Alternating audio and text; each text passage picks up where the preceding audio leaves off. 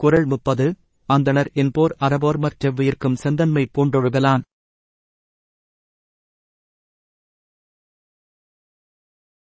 எல்லா உயிர்களிடத்திலும் இரக்கம் கொதண்டு வாழ்பவரே அறவோர் அவரே அந்தனர்